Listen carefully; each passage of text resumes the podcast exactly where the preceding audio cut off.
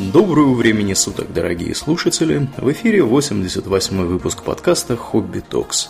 С вами его постоянные ведущие Домнин и Аурельян. От криптозоологии, освещенной нами в прошлом выпуске, как освещенной, почти освещенной, мы все-таки не успели коснуться некоторых интересных тварей. Возможно, мы когда-нибудь коснемся их. К ним вернемся. Да. Вот. Решили мы к чему сегодня перейти, Домнин? Мы сегодня решили перейти к неопознанным летающим объектам, уфологии и близким контактам третьего рода. Чтобы под ними не понималось. Нет, на самом деле понимание есть вполне четкое. Контакты первого рода — это кто-то что-то там увидел летающее. Контакт второго рода — это означает, что нечто было обнаружено сидящим на земле, а потом улетело.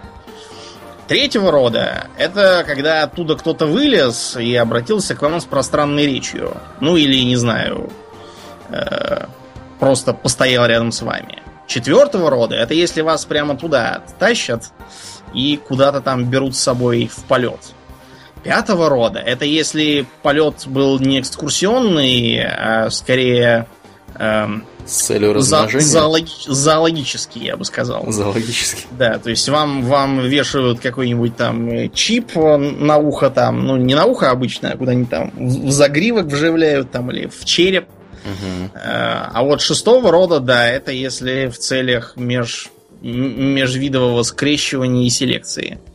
Да, слушай, как это ни странно. Как бы смешно ни звучало, я на самом деле про то, что выше третьего рода, вообще ни разу не слышал. Сейчас вот от тебя услышал. Сейчас я тебе расскажу всякого. Да. Итак, Аурельян, что такое НЛО вообще?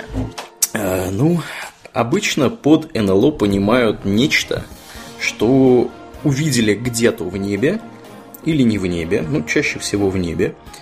И что не удается более или менее вразумительно объяснить при помощи какого-либо здравого смысла, научного аппарата и вообще каких-то рациональных идей. Вот. Обычно это просто какой-то феномен, который не поддается объяснению. Понятно, что под эту дудку... Идет вообще все абсолютно. Все записывают частенько в какие-нибудь там, я не знаю, летающие тарелки. Да, летописи. В летописи, кстати, тоже записывают. Это, кстати, хорошая подводка, почему? Да. Да, про летописи вот давай поговорим. Вообще говоря, летописи говорят чуть ли о самых древнейших появлениях таких объектов. Сообщалось, что их видели и в Египте, правда, это, скорее всего, подделка. И древние греки, и в Китае. Вот был, например, такой замечательный ученый китайский, жил в начале второго тысячелетия, по имени Шэнь Ко. Он был абсолютно энциклопедически образованный человек, занимался хоть анатомией, хоть астрономией, и старался, что вообще не характерно для времен тысячелетней давности, подо все подводить какое-нибудь научное рациональное объяснение. Так. Например, он пришел к выводу, что находки окаменевших бамбуковых стеблей в пустынях вокруг Китая означают, что раньше там не было пустынь, а были, видимо, цветущие поля с бамбуком. Mm-hmm. Вот. Таким образом, он пришел к выводу, что климат, оказывается, склонен к изменениям, они всегда постоянные. Но вот однажды он записывал, что некие жемчужины огромного вида. Надо вообще понимать, что в Азии под жемчужинами понимается все, что круглое и при этом необычное. Вот когда мы были маленькими, чуть ли не на любом пенале там, или портфеле первоклассника были нарисованы смешные анимешные человечки. Угу. И была надпись Dragon Ball. Так вот, это мультик такой, где как раз ищут жемчужины дракона. Под жемчужинами понимаются его яйца. Драконьи. Вот. А таким образом, под жемчужиной надо, наверное, здесь понимать летающий шарообразный объект, который блестел или, по крайней мере, отражал свет. Угу.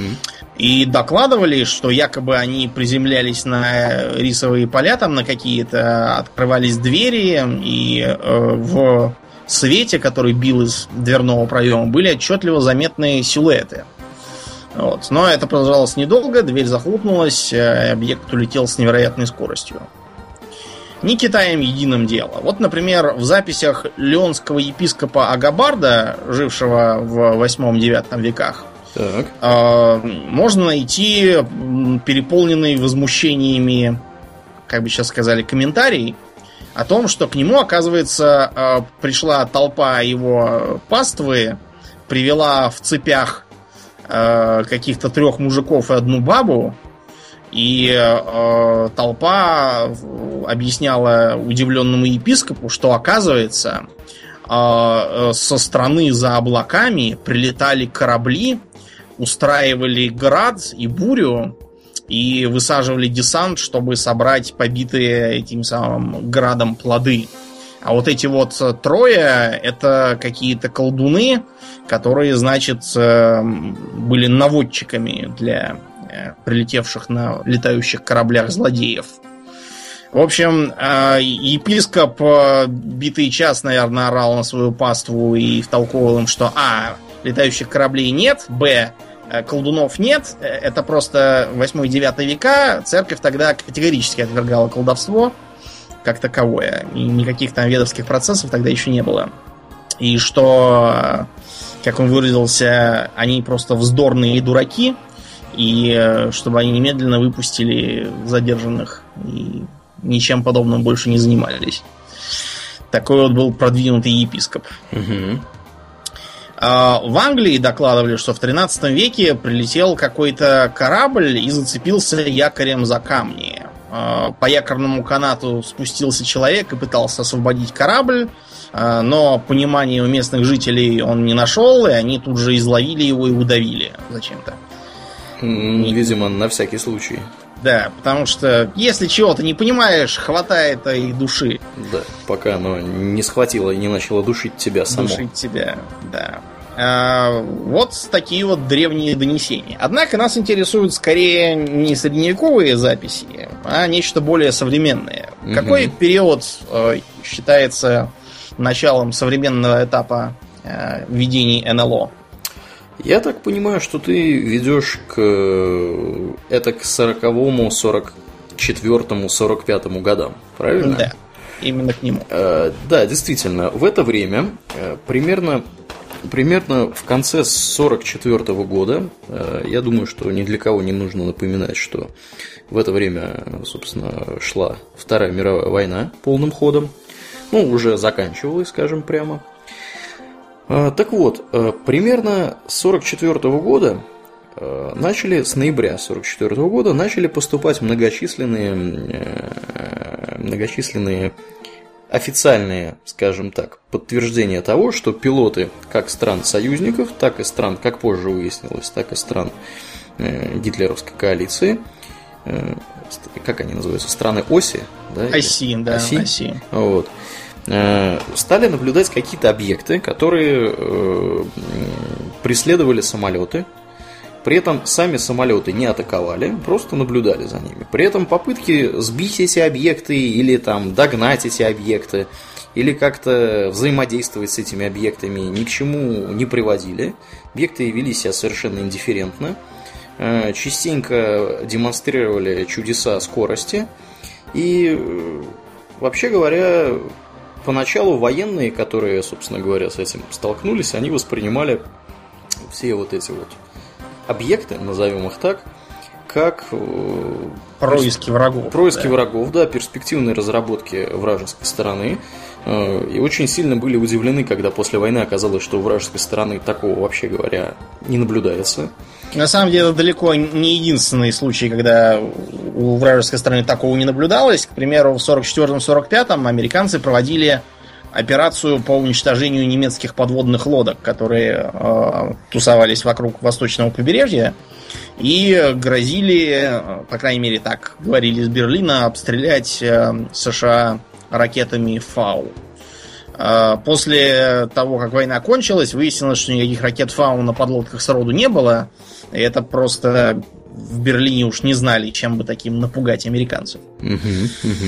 Американцы вообще тогда были такие довольно дерганые. Пёрл-Харбор, потому что у них был... Неожиданно совершенно да, к ним подкрался. Когда, например, в феврале 42-го над Лос-Анджелесом в небе вспыхнули какие-то огни. Вот. Американцы решили, что японцы уже и на Лос-Анджелес поналетели, вырубили весь свет в городе, включили зенитные прожекторы и принялись палить.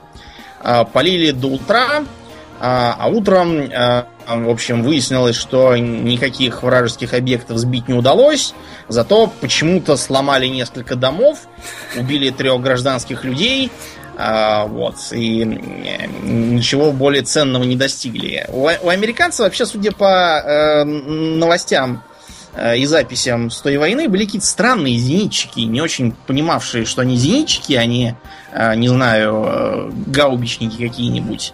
Они в Пёрл-Харборе умудрились разрушить 15 домов и убить 20 человек, включая маленькую девочку, стреляя по японским самолетам. Каким образом можно из зенитки разрушить одноэтажный город, я уж не знаю, но им это как-то удалось. Да, молодцы, американские зенитчики.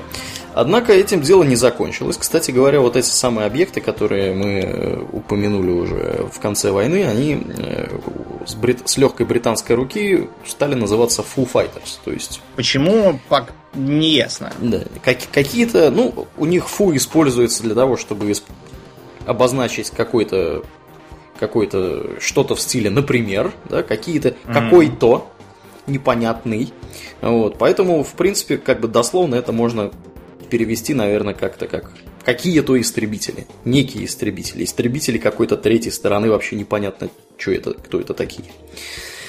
Вот. Однако этим дело не закончилось. После войны, году это в 1946-м, активизировались так называемые ракеты-призраки. Ты что-нибудь про них знаешь, Домнин? Про ракеты-призраки? Я знаю, что Скандинавию обстреливали какими-то ракетами-призраками.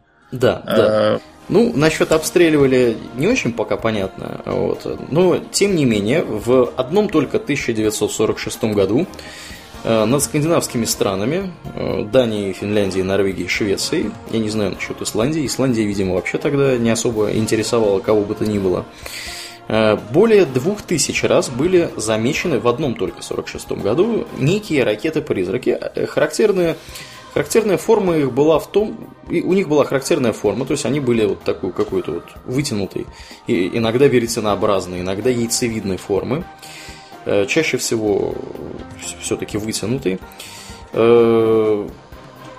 Поступали сообщения о крушениях таких ракет, на местах крушений находили какие-то непонятные обломки из чего-то вообще непонятного какого-то материала.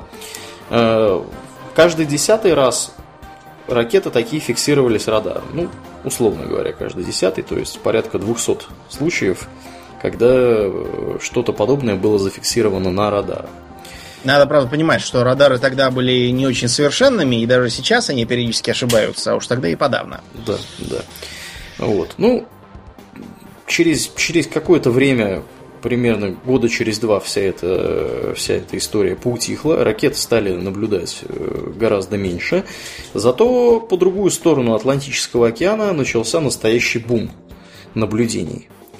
И кто был, Домнин, собственно, первым человеком, с чьей легкой руки появилось выражение «летающая тарелка»? Им был один американский бизнесмен по имени Кеннет Арнольд. Да. И как-то раз летел этот самый Арнольд по своим делам на личном самолете. Над Каскадными горами. Фотографию которых, кстати говоря, мы опубликовали в нашей группе с еженедельным нашим тизером на предмет того, что, ребята, угадайте, какая у нас следующая тема, несмотря на то, что... Так что это не Тибет, как подумали многие. Это не Тибет. Я уже потом сообразил, что мы эту тему, по-моему, анонсировали в прошлом выпуске, поэтому не очень интересно получилось. Ну, я думаю, что мы в этот раз не будем так делать, анонсировать, в смысле, следующих тем сильно заранее. Вот. Так вот, на фотографии на этой, кстати говоря, вы можете наглядно убедиться в том, что над Каскадными горами частенько бывает интересной формы облачность. Вот. И на одной только вот этой фотке я могу насчитать при богатом воображении изрядное количество чего-либо. Вот, в том числе, может быть, даже «Снежного человека» можно заметить. Но, тем не менее, летел этот самый Кеннет Арнольд в конце июня 1947 года. Вот. Каскадные горы эти находятся, собственно говоря, в штате Вашингтон.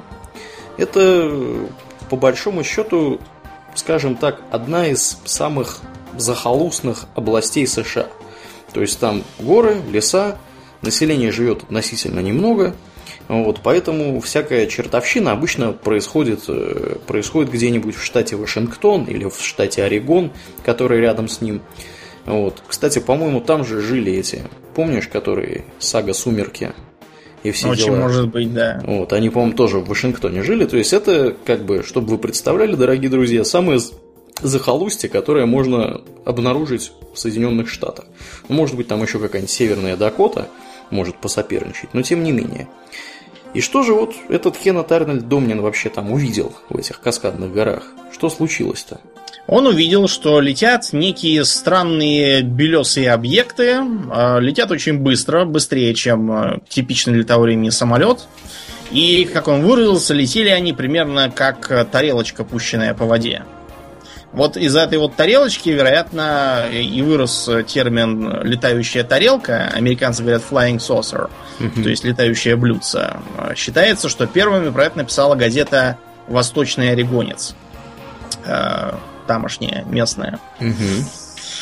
Вот. Ну и с тех пор появился термин «летающие тарелки», а термин «неопознанный летающий объект» стал ассоциироваться строго с инопланетянами. Да, ну, скажем прямо, что Кеннет Арнольд получил изрядную порцию внимания со стороны прессы и вообще населения.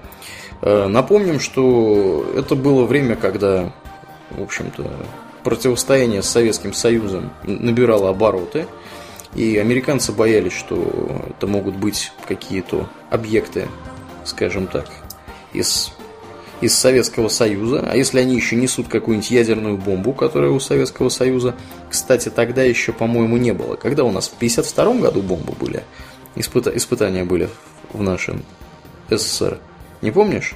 Не помню, наверное, да, где-то По-моему, где-то примерно в 1952-м, то есть еще не было у нас ядерного оружия, но, тем не менее, сам Кеннет Арнольд написал письмо в начальнику главного технического управления вооруженных сил с просьбой разобраться, что это могло быть такое и не несет ли оно ядерное оружие, то есть все были испуганы.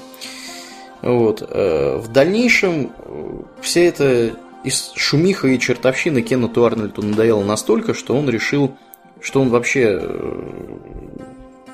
скажем так, достаточно критически отзывался под конец своей жизни о том, что это было. Вот, и он даже говорил, что отныне, даже если мимо будет по воздуху пролетать жилая девятиэтажка, то он не будет обращать на нее ни малейшего внимания. Да, именно так. То есть, вот можете представить, насколько ему это все осточертело. Вот. Тем не менее, этот случай, во-первых, привлек общественное внимание, во-вторых, видимо, градус паники поднял среди населения, потому что меньше чем через месяц произошел призабавнейший случай в штате Нью-Мексико, ведь правда называется? Ну, по-русски, да. Нью-Мексико. Неподалеку от военно-воздушной базы «Роза». Что там вообще, думаю, случилось? Давай расскажем. Случилось там следующее. Некий фермер по имени Мак Брейзел услыхал бум. Вот. Бум он принял за раскат грома, потому что погода-то была пасмурная, вот, и он решил готовиться к дождю. И вроде как забыл про это, а на следующее утро поехал объезжать свои владения. Ну, вы знаете, на ранчо надо чинить ограды, а то овцы разбегутся и все такое. Но где-то в километре от своего ранчо он обнаружил, что лежат какие-то обломки, огрызки, и вроде как они сделаны из некого легкого блестящего металла. Металл оказался похожим на фольгу, очень легкий и гибкий, не горел и резался ножом легко. Это все установил фермер. Он положил все это в мешок и вернулся домой. Доехав до ближайшего города, вот, он связался с местным шерифом. там, как раз в городе, он услышал, что якобы над городом летали некие летательные аппараты, и это были НЛО. Шериф отнесся к этим новостям серьезно и передал информацию на ближайшую военно-воздушную базу, которая как раз рядом с Розуэллом была расположена. 509-й авиационный полк, стратегические бомбардировщики. А военные приехали, осмотрели местность, немедленно установили периметр. Вот. И дальше уже мы отходим от установленных фактов и переходим к каким-то непонятным показаниям неизвестно кого. Да, потому что все это было засекречено, вот, естественно, разбилось нечто, все надо засекретить. Поэтому все, что мы знаем о происходившем дальше, это либо слухи, либо домыслы, либо там тетя Груня сказала деду Васе. Вот. Ну, в данном случае тетя Груни довольно конкретная. Дело в том, что как раз в тот момент на довольно большом расстоянии, 90 километров к юго-востоку, какой-то Грэди Барнетт занимался своими делами в пустыне. Что за делами, сказать трудно, потому что кто такой этот был Грэди Барнетт, неизвестно. То ли он был какой-то инженер или геолог, то ли какой-то фермер, то ли еще кто-то. И он якобы обнаружил разбитую тарелку. То есть действительно такой металлический объект дискообразной формы. А рядом с ним валялись пришельцы. То есть такие большеголовые, безволосые, с огромными глазами, 1,5 метра ростом, и некоторые шевелились. В общем, он хотел было отправиться и сообщить куда надо, но тут уже прибежали солдаты, вернее, не прибежали, а приехали на машинах, заявили, что всем посторонним необходимо покинуть место, все оцепили и велели ему помалкивать. Обломки вроде как погрузили на машины вместе с трупами и увезли на военную базу. Оттуда их якобы на транспортниках в ту же ночь перевезли в Огайо, на другую базу. Когда военные сделали официальное заявление, некий лейтенант Уолтер Холт сообщил, что обнаружен потерпевший аварию космический корабль с телами пилотов. Почему он это сказал, неизвестно. Потому что очень скоро командование базы, которого спросили, что правда, сказало, что ничего подобного не было, что никаких инцидентов не случалось, а упал просто обыкновенный стратосферный зонд. Что такое зонд, Аурелиан? Стратосферный зонд – это зонд, который находится в атмосфере Земли. Он может находиться на разной высоте, в зависимости, это сделанное вполне человеческими руками. Ну, проще говоря, такой воздушный шарик. Да. Без пилота, воздушный, а воздушный шар с оборудованием. В данном конкретном случае это мог быть воздушный шар с оборудованием для регистрации, скажем так, радиоактивных всяких штук, которые возникают при испытании ядерного оружия. Вот. Ну, не будем, забегать вперед. То есть... Да. Ну, в общем, журналистам заявили, что это был действительно зонд, и показали какие-то там обломки, которые вроде как действительно были от зонда. Этот самый фермер, Мак Брейзел, который обнаружил разбившийся объект первым, с ним тоже хотели пообщаться журналисты, но никак не могли его найти. Родные заявили, что Брейзел уехал к родственникам в какой-то другой штат. Я говорю какой-то, потому что в разных местах написано разные. То есть то ли родственники говорили разным людям разное, то ли это просто кто-то перепутал что-то, неизвестно. Через некоторое время он объявился и выступил вместе с военными из ВВС. Он публично заявил, что нашел просто обломки метеозонда, никаких там инопланетян он не видал, видел просто какие-то куски. Вероятно, действительно стратосферный зонд. А упоминавшегося нами то ли инженера, то ли неизвестно кого Грэди Барнетта никто не знал, не видал с тех пор. Это имя услышали вроде как только в 70-е годы, и, видимо, он был вообще просто приписан задним числом туда. Потому что, согласитесь, трупы какие-то, шевелящиеся пришельцы, это все звучит немножко немножко фантастично, по крайней мере, гораздо более фантастично, чем то, что рассказывал фермер. Угу. В общем, какие есть объяснения приблизительные? Приблизительных объяснений очень много. Самое первое объяснение, которое импонирует очень большому количеству публики, это то, что это действительно была летающая тарелка, и там действительно были тела инопланетян, и их действительно куда-то перевезли в зону 51, и действительно на основании технологий, полученных из этой летающей тарелки, удалось построить там, я не знаю, F-117 и так далее. На самом деле тут что важно? Зона 51 действительно существует. Это экспериментальный полигон для строительства и испытания авиационной техники. В частности, там проходили испытания самолеты У-2. Это высотный, скажем так, самолет-разведчик, который может летать на высоте порядка 20 километров и больше. Использовался во времена Холодной войны. А также F-117, который истребитель-бомбардировщик или там просто бомбардировщик, и стоит $2 миллиарда за штуку. То есть это вариант первый. Да, действительно, было НЛО. Вариант второй. Метеозонд.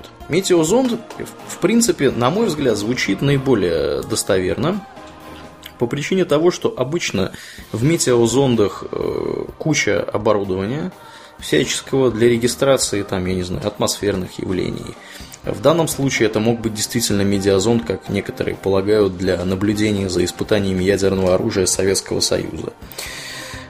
Еще есть версия, что это мог быть какой-то зонд, запущенный там каким-нибудь... Ты знаешь, Думнин, что японцы во время Второй мировой запускали на воздушных шарах бомбы, которые... Да, запускали, которые никуда так и не долетели, между прочим. Да. Ну, я тут видел информацию, что одна все-таки долетела и убила где-то в Орегоне 6 человек.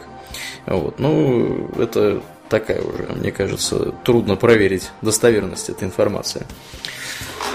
Какие есть еще версии? Некоторые утверждают, что в рамках каких-то там высотных испытаний проводились выброски с парашютами манекенов. Угу. Разные формы. И считается, что, возможно, эти манекены были приняты за разбившихся пришельцев. Или, может быть, они пытались испытывать какой-нибудь спускаемый аппарат на парашютах, который внутрь совали манекены. Мы, когда запускали Гагарина, мы же не сразу туда отправили. Угу. Сперва мы отправили животных, а потом мы отправили манекен по имени Иван Иванович. Манекен отправили не просто так, а чтобы протестировать кресло, которое должно было его спускать на парашюте отдельно. Угу. Кроме того, есть еще несколько сообщений о том, что якобы видели некие разбившиеся летательные аппараты, а там сидели какие-то карлики с... Ну, не карлики, а уже трупы обгорелые карликов с огромными глазницами и нечеловеческими пропорциями, хотя явно гуманоиды. Военные все это объясняют следующим образом. Действительно, производили запуски, но это были запуски ракет с макаками всякими и другими обезьянами. Угу. Это были попытки провести стратосферный полет, то есть примерно то же самое, что мы делали с белками и стрелками. Угу.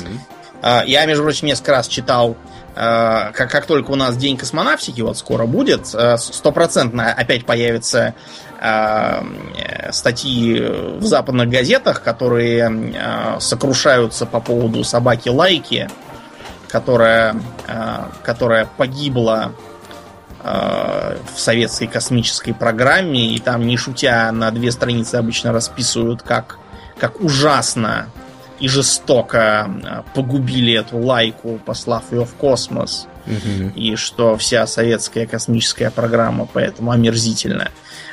Если бы авторы этих статей почитали, сколько обезьян поубили во время американской космической программы, то они бы ничего подобного не писали.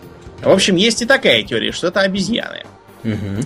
А раз мы вообще упомянули зону 51, что это за зона? Это зона в пустыне, которая находится в этом, собственно, штате Нью-Мексико, который, как я уже упомянул, Это военная база, на ней находится, да, собственно, авиабаза, да. Там проводятся испытания перспективных летательных аппаратов. Да, при этом многие люди считают, что даже самые чудесные перспективные летательные аппараты не стоят такой секретности. Например, все подходы к авиабазе заминированы. Ее охраняют, причем охраняют не просто так, а с приказом стрелять на поражение.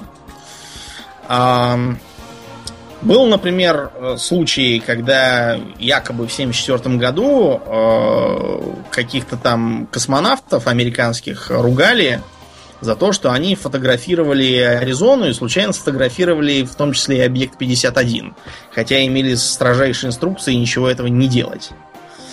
Вот. Что там на этой базе, неизвестно. На самом деле, если бы я был каким-нибудь правительственным заговорщиком, то я бы обязательно устроил какую-нибудь вот такую базу для отвода глаз и изображал бы там самым серьезным видом секретность, и, может быть, даже изображал бы какие-нибудь фальшивые НЛО, проносящиеся в окрестностях, чтобы все занимались именно этой базой, а настоящие секретные эксперименты я бы вел на какой-нибудь другой, которая была бы никому абсолютно неинтересной. Да, что, собственно, скорее всего, так и есть на самом деле. Да, и происходит. Да. Но не одними летательными аппаратами. Есть ведь еще такая вещь, как вскрытие инопланетянина. О, да, есть замечательный, скольких-то там минутный фильм, то ли 6, то ли 12, я сейчас не помню, где какие-то люди в белых халатах режут нечто похожее на труп пришельца. Мы вообще думаем, что по этому поводу можем сказать. Ну, для начала давайте поговорим о том, откуда это все появилось. Значит, главный застрельщик за всем этим некий Рэй Сантилли. Сантилли этот, вообще говоря, занимался музыкой, искал какие-нибудь там старые выступления артистов, которые тогда еще не стали знаменитыми. И он отправился искать старинные записи 50-х годов. Там он встретился с каким-то старым дедом, который сообщил ему, что у него, оказывается, есть видеозаписи со вскрытием инопланетянина. Потому что он вроде как был военным оператором армии США. И как раз в 1947 году летом его вызвали на съемки секретного объекта. И несмотря на то, что он считал, что это какой-то советский, например, самолет разбившийся, на самом деле это был разбившийся летающий корабль пришельцев. А после этого он должен был снимать вскрытие трупа пришельца из этого самого корабля. После чего произошли, по его словам, следующие вещи. Этот самый оператор понаснимал много всяких материалов. Часть он отослал в Вашингтон, а часть требовала дополнительной обработки, потому что получилось не очень качественной. Но почему-то никто за этими самыми обработанными по новой пленками не приехал, чтобы забрать. Так они у него лежали 40 лет, пока на голову не свалился Рэй Сантилли и не купил пленку. Что изображается на пленке? На пленке? Да, если мне не изменяет память, там какой-то мужик, и ему ассистирует девушка в халатах. Они все это дело там чего-то режут, достают из этого, назовем это так, пришельца потроха, вот, и чего-то там их то ли взвешивают, то ли чего-то еще делают с ними. Да, значит, в подлинности пленки существуют самые серьезные сомнения. Во-первых, потому что сама по себе съемка какая-то странная. Она ничего на самом деле не показывает. То есть, обычно, когда снимают вскрытие, все время там крупные планы, там как что вскрывают, какие органы там достали, как они выглядят с разных сторон. А тут оператор просто что-то ходит, и такое впечатление, как будто прямо старается не попадать в кадр. То есть, очень может быть, что это подделка. Медики почему-то держат хирургические ножницы указательным и большим пальцами, чего не делают хирурги. Дальше есть очень много всяких аргументов типа того, что тогда еще не было телефонов со скрученным проводом. Другие говорят, что были. Третьи говорят, что не было таких хирургических инструментов. Четвертые говорят, что были такие инструменты. А сами хирурги действуют, знаете, не как проводящие вскрытие, а скорее как будто потрошащие, не знаю, индейку, да, для Дня Благодарения, для какого-нибудь. Совершенно никакого почтения к уникальному биологическому материалу не делается. Потом разные источники приводят разные отзывы профессиональных специалистов по бутафории, спецэффектам и тому подобному. Стэн Уинстон, тот самый, который, например, чужих там с хищниками всяких, ну не чужих, я имею в виду как бы манекены для фильмов делал, Терминатора там, в общем, знаменитый такой товарищ. Он заявлял, что это очень качественно, если это действительно подделка, то вот я бы хотел с такими работать. Но другие специалисты по спецэффектам, такие как Трей Стоукс, говорят, что ничего подобного как бы нету, что качество довольно паршивое, что они сами могли бы сделать ровно такое же. Потом есть такая Truly Dangerous Company, которые занимаются как раз имитациями живых организмов. И они говорят, что могут сделать ровно то же самое, причем даже гораздо лучше. Ну вот. Еще можно отметить, например, то, что вот эти вот маски и костюмы, которые надеты на хирургов, они выглядят как изолированный комбинезон, да? Но при этом к этим комбинезонам не идет никаких шлангов, то есть которые подавали очищенный воздух, ничего. И выходит, что весь смысл в этих масках просто скрывать их лица. И больше ничего. Вот. Ну, в общем, очень сомнительная, на самом деле, эта пленка. Потом сам этот Рэй Сантилли под конец жизни говорил, что это какая-то там подделка. Потом он изменял свои показания и говорил, что это на самом деле не подделка, а имитация, но настоящая пленка все-таки была, это как бы ее ремейк. Ну, в общем, заврался гражданин, как нам кажется, совсем. Да. Но не Рэем Сантилли единым. Был такой интересный персонаж, как Джордж Адамский. Так. Значит, Адамский этот заявлял, что его брали с собой инопланетяне в полет. Да? И что они ему там показывали какие-то чудеса, рассказывали, что вот на задней стороне Луны, ну той, которую Земли не видно, там у них какие-то базы, искусственный климат, чуть ли там не какие-то леса выращенные и целые города, что все снимки, сделанные советским зондом, который снимал темную сторону Луны, это фальшивка, и Советский Союз, он в сговоре с пришельцами. Дальше стало ясно, что Адамский просто не в порядке с головой. Например, в 1962-м он заявил, что сейчас полетит на Сатурн на научную конференцию. А в 1963-м, что Папа Римский наградил его секретной золотой медалью. Но вы поняли, дедушка был уже старенький и, видимо, доврался до того, что сам поехал крышей.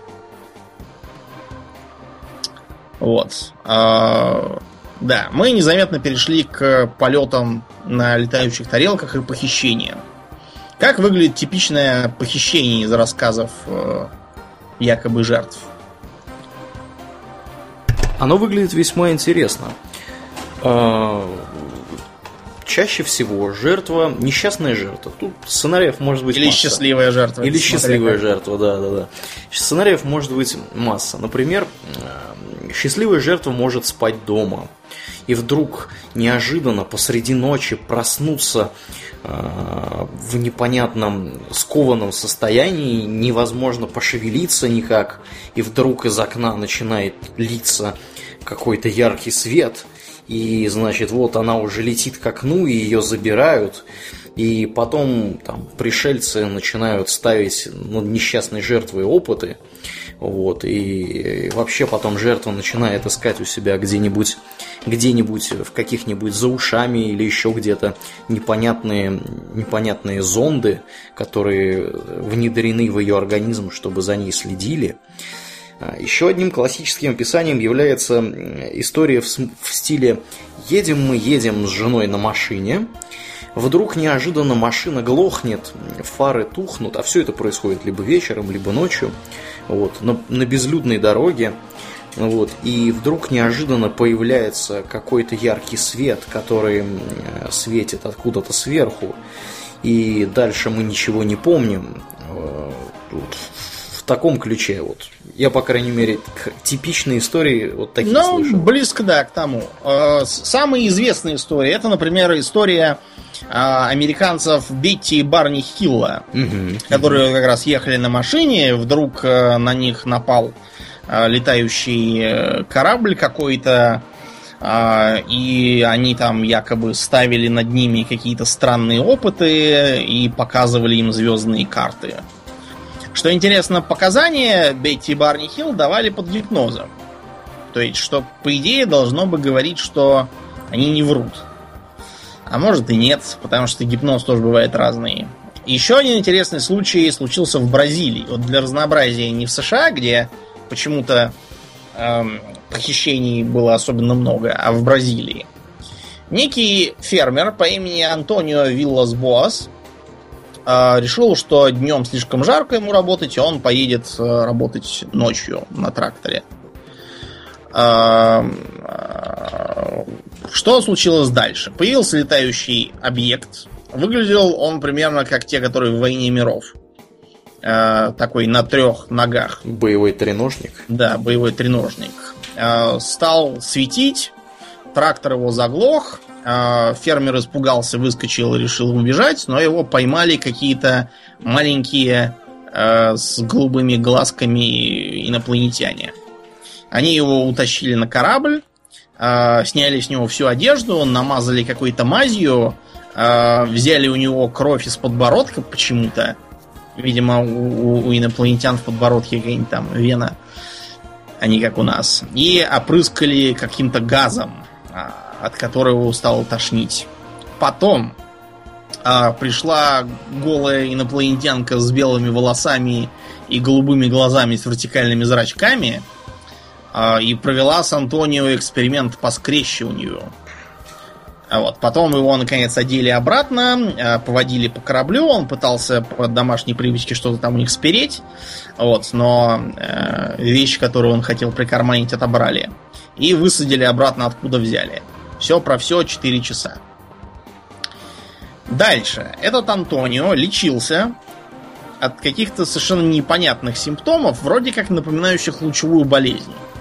Но потом она прошла, и причем совершенно не так, как обычно лучевая болезнь постепенно проходит. Он, видимо, решил под влиянием этого случая забросить свою фермерскую деятельность, стал адвокатом, женился, завел 4 детей и до самой смерти говорил, что все так и было, это была чистая правда. А вот у нас в Советском Союзе были какие-нибудь похищения зарегистрированные? Хороший вопрос. Я, честно говоря, не в курсе. Нет, не были. Дело просто в том, что у нас в Советском Союзе было все очень непросто с сенсациями, и именно поэтому никаких летающих объектов никто не видал. Да, именно это, кстати, изрядно нервировало американскую военщину, назовем это так, потому что когда начались вот эти вот многочисленные в 1947 году и в последующих годах сообщения о том, что где люди видели какие-то непонятные огни в небе, и там что-то куда-то прилетело и село, естественно, стали смотреть прессу Советского Союза, и оказалось, что в советской прессе ничего такого нет. Даже в сатирическом каком-нибудь там ключе ничего такого не обсуждается. И, естественно, американская военщина из этого сделала закономерный вывод, что Советский Союз скрывает правду. И, возможно, он в этом замешан. И, кстати говоря, это послужило одной из причин пристального интереса федерального правительства к федеральному правительству США, собственно, вот к этим случаям.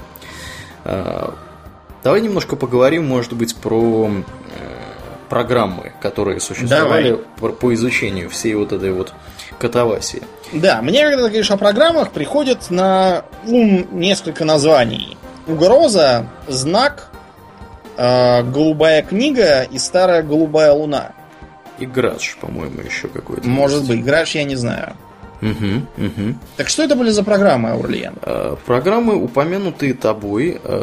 Часть из них, Грач точно был такой. Как минимум три из них являются программами ВВС США. В частности, это Сайн, он же знак, Грач, он же Ворчун, и Синяя книга. Это три, скажем так, итерации ВВС США исследовать и дать какое-либо научное объяснение тому, что вообще за чертовщина происходит. Естественно, военные, когда вот это все началось, изрядно перепугались и отобрали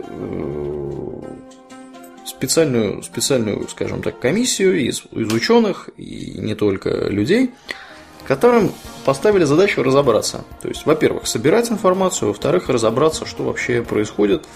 Вот, и чаще всего, первая программа, которая «Знак», и вторая программа, которая «Градж», они пришли в конечном итоге, они существовали совершенно недолго, там, по-моему, обе существовали что-то в районе по году, «Синяя книга» продержалась подольше. Тем не менее, все эти практически проекты завершились благополучно тем, что ученые, которые были ответственны за объяснение и изучение этих случаев, они пришли к выводу, что все абсолютно случаи можно объяснить с научной точки зрения, либо наблюдением каких-нибудь там естественных объектов, например, Венеры, либо там Марса, либо еще чего-то, либо какими-то стаями гусей объясняли, либо там, я не знаю, просто то, что не могли объяснить вообще, списывали на какие-то психические отклонения наблюдавших все это дело. Ну, что породило изрядное количество теорий заговоров. И я вот тут даже видел не так давно информацию по городской легенде, которая про людей в черном. Что вообще вот Домнин? Что за люди в черном такие? Люди в черном это внезапно появляющиеся сразу после введений НЛО в области люди, которые одеты в черные похоронные костюмы, черные очки. И, что интересно, либо они откуда-то неизвестно откуда берутся. Напоминаем вам, что НЛО, как правило, видит какой-нибудь глуши на кукурузных полях. Угу. И туда пешком не добежишь, и обратно тоже не уйдешь. Но машин вроде как не видать, на которых они приезжают. Либо, как вариант, замечают некие черные вертолеты, которые, по некоторым данным, еще и летают бесшумно, что, вообще говоря, вертолетам не свойственно. Вот. Таким образом, люди в черном либо считаются агентами правительства США, либо, как вариант, некой секретной структуры, о которой даже правительство США не все знает. Либо, как вариант, это могут быть замаскированные пришельцы, которые таким образом хотят все скрывать. Что обычно делают люди в черном, когда появляются? Люди в черном обычно пакуют все материальные свидетельства того, что в мешки что-то происходило. Вот, а товарищам, которые все это видели, говорят: вы ничего не видели.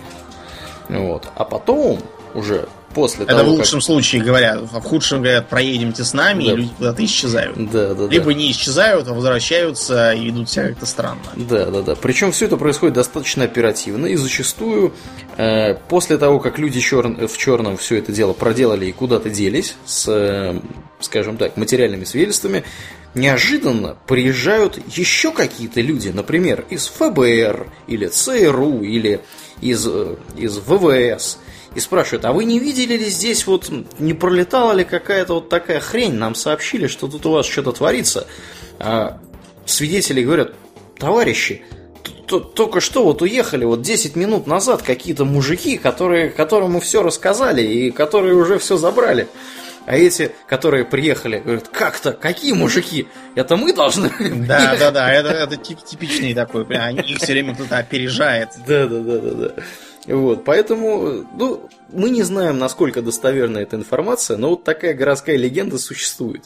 Угу. И старались объяснить там по-разному, например, те же самые черные вертолеты. Одни, например, говорили, что это могли быть какие-нибудь испытания бесшумного вертолета, либо это, если вертолет был шумный, за черный вертолет могли принять, например, какой-нибудь частный вертолет, плюс некоторые службы, типа там каких-то отлова диких животных, или как они там называются, имеют темные вертолеты, которые могут, в принципе, если против солнца смотреть, показаться совсем черные и так далее. Другой вопрос, что никто не запрещает какой-нибудь частной компании просто вертолеты покрасить в черный цвет и летать на них. И будут все принимать их за черные вертолеты. Надо вообще сказать, что многие вот эти вот, скажем так, донесения, они совершенно очевидно вызваны скорее шумихой и таким самообманом, когда человек видит то, что ему хочется видеть, или наоборот не хочется видеть. Вот был совершенно феерический случай, какая-то Джил Мэй, стукнутая в голову феминистка, заявляла, что ее похищали маленькие зеленые человечки. Да ладно. Да, которые для начала произвели с ней совокупление, а потом стали давать ей тряпку и ведро и изображать, что ей нужно помыть у них летающую тарелку. И после этого ее высадили, после того, как там все вымыло. И она утверждала, что это просто инопланетяне пытались, наблюдая за человеческим обществом, как бы создать для человеческой особи комфортную среду обитания. И они, насмотревшись сексистских фильмов и телепрограмм, решили, что именно такое будет более понятно человеческой самке. Вот. Да. В общем, Джилл Мэй лучше попить успокоительного, а то ее еще раз похитят какие-нибудь пришельцы и, не знаю, пошлют ее на кухню или там еще что-нибудь такое же. Да. Ну, от темы гендерных узурпаторов я планирую двигаться дальше. Да. Вот. Что у нас еще осталось непокрытым? О чем ты еще хочешь думать? Круги на полях. Круги на полях. Давай, прекрасная тема, прекрасно. Надо сказать, что круги — это, скажем так, обобщение, потому что скорее логичнее сказать узоры. Узоры эти зачастую являются так называемыми фракталами. Ну вот снежинка, например, это, по-моему, подвид фрактала. Да, она вполне себе вписывается в то, что поднимается под фракталом, да. Это может быть не обязательно что-то круглое, это может быть, например, вот такое изображение типа муравья какого-то ползущего, но факт тот, что они практически всегда симметричны. Угу. Они являются собой либо вложенные одно в другое концентрические изображения, либо что-то напоминающее какой-то цветок, вот, или узор. Например, я вот вижу сейчас в гугле герб Сингапура почему-то. Ну, не совсем как герб, но похожее. Что в кругах необычного? Значит, во-первых, никто не видел, как они появляются. А круги достаточно большие. Mm-hmm. И, как правило, занимают даже не одно поле, а сразу несколько близко расположенных. Во-вторых, чтобы видеть, что они из себя представляют, нужно как минимум взлететь на высоту птичьего полета. А в-третьих, часто бывало такое, что круги на полях появлялись там, где раньше видели НЛО. Да, Таким образом, многие делают вывод, что это, оказывается, либо их места посадки, либо, как вариант, некие послания, которые они оставляют нам. Да, но даже если НЛО не было там замешано вообще, замечено и замешано, тем не менее, круги эти чаще всего бывают какой-то правильной геометрической формы. Ключевое слово «правильный». То есть они выглядят очень, скажем так, симметрично и с трудом укладываются в объяснение о каком-нибудь естественном их происхождении. Или об их происхождении рукотворном, то есть человеком. Да. Дело даже не столько в том, насколько это все правильно сделано. Чтобы, например, взять трактор и такой вот узор совершить, нужно иметь какого-нибудь корректировщика на вертолете, который будет с тобой общаться и как-то тебе указывать путь, например, показывая путь прожектором. Все это, разумеется, сделано не на минутку и привлекло бы внимание, неизбежно. Ничего подобного не наблюдается. Потом колосья не просто, допустим, сломаны там или примяты, а они как-то, знаете, так аккуратно придавлены, и при этом их целостность не нарушена, они продолжают расти. Бывает также, что они в местах, где они придавлены, в какие-то заплетены узлы, тоже, которые не выглядят рукотворными, а скорее напоминают какую-то фабричную работу. Таким образом, до сих пор непонятно, что это. Если это следы посадки, то почему они такие разные? Если это какие-то сообщения для нас, то не проще ли было придумать что-то попонятнее? Если это, скажем, атмосферный феномен, предположим, там некий вихрь был, то почему никто никогда не видел, как это получается? Да, потому круги эти, напомним, чаще всего появляются с утра пораньше, то есть за ночь. То есть, если вы оставили свое поле, если вы, скажем так, британский фермер и оставили свое поле на ночь, и все было в порядке, у вас нет никаких гарантий, что с утра вы не проснетесь и не увидите у себя на поле там какую-нибудь картину маслом или там спираль ДНК или что-нибудь похожее на это. Вот. Я слышал еще более экзотические гипотезы, в частности, где-то утверждалось, что подобные круги могут вызываться миграцией ежей. Дом не поверишь. А я читал про муравьев, которые что-то там такое делают. Да. То есть, скажем так, гипотез высказывается огромное количество. Однако мы достоверно знаем, что как минимум порядка 270 кругов из описанных множества подделали два веселых британца, Дэвид Чёрли и Дуглас Бауэр, которые в 1991 году благополучно признались, что с 1978 года они занимаются вот этой непростой работой, по ночам на полях делают круги. Вот.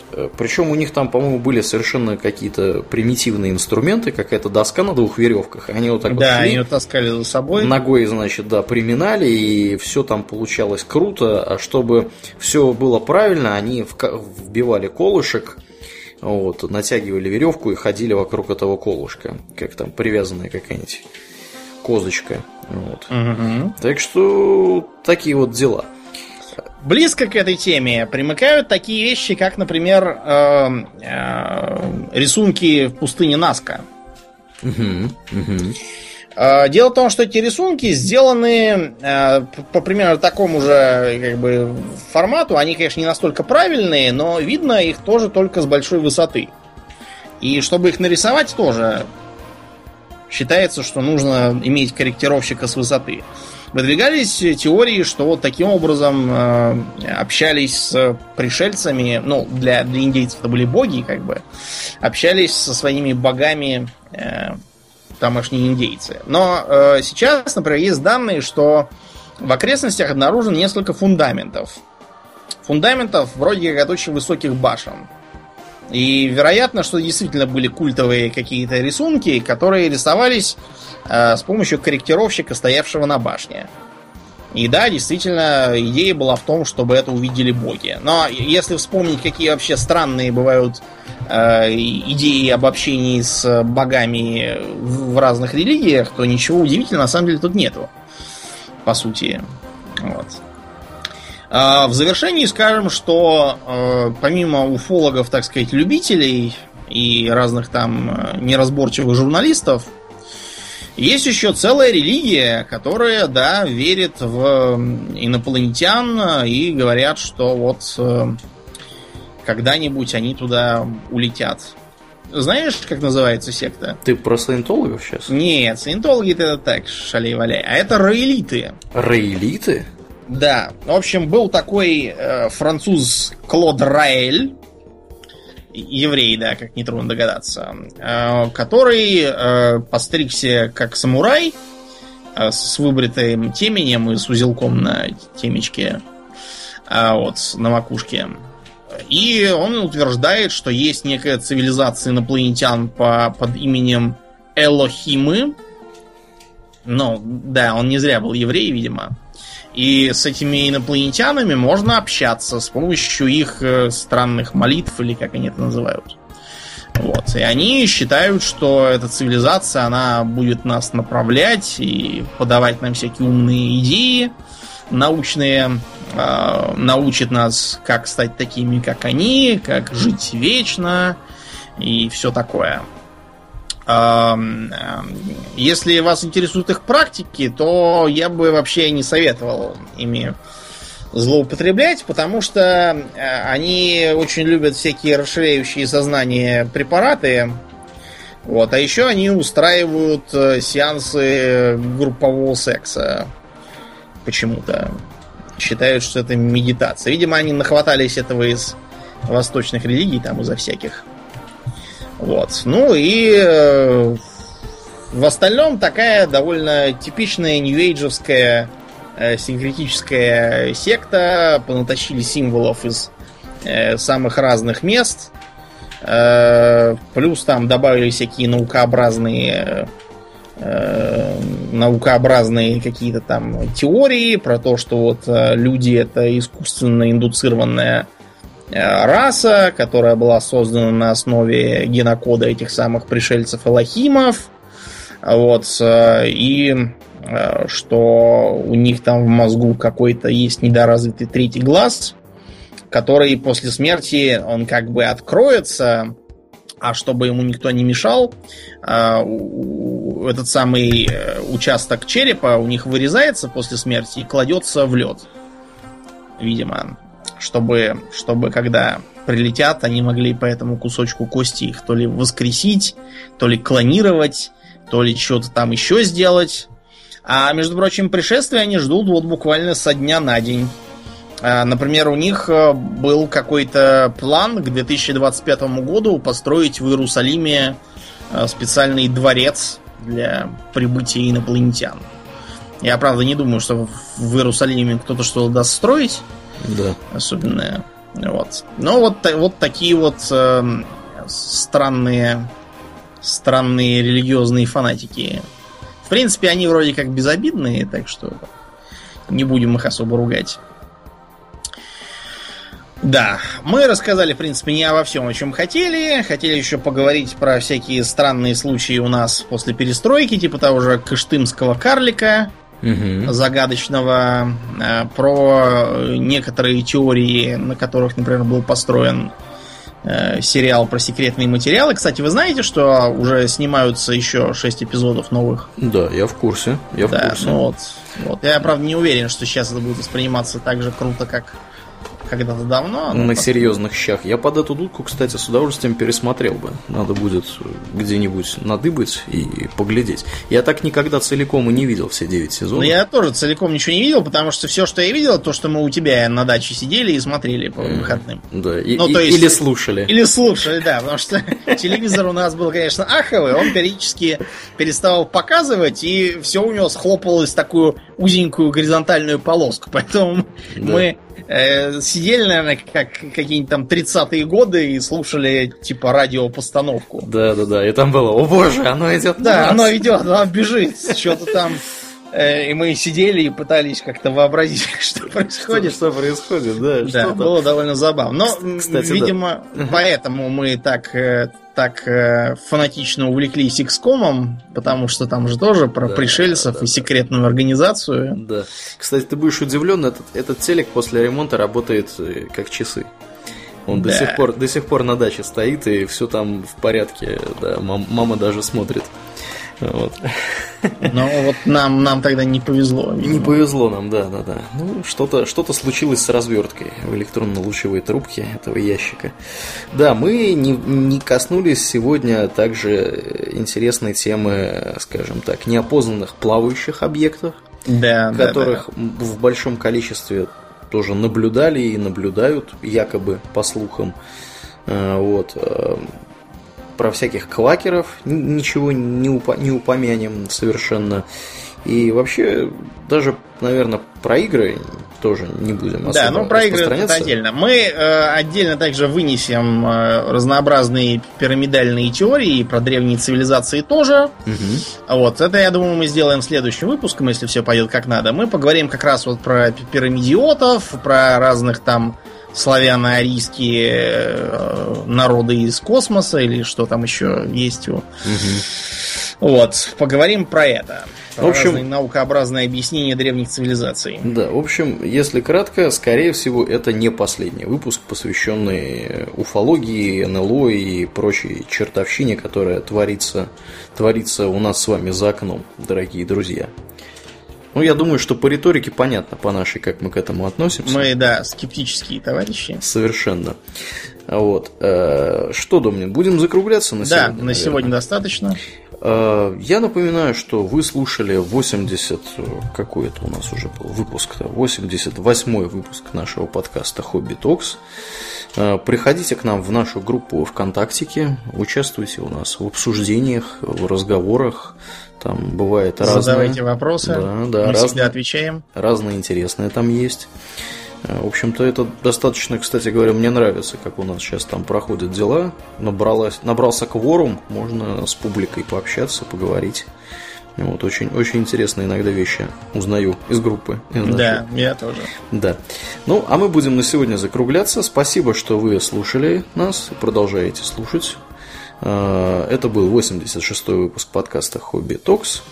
88-й, конечно же, извините. И с вами были его постоянные ведущие Домнин и Аурлиен. Спасибо, Домнин. Всего хорошего, друзья. Пока.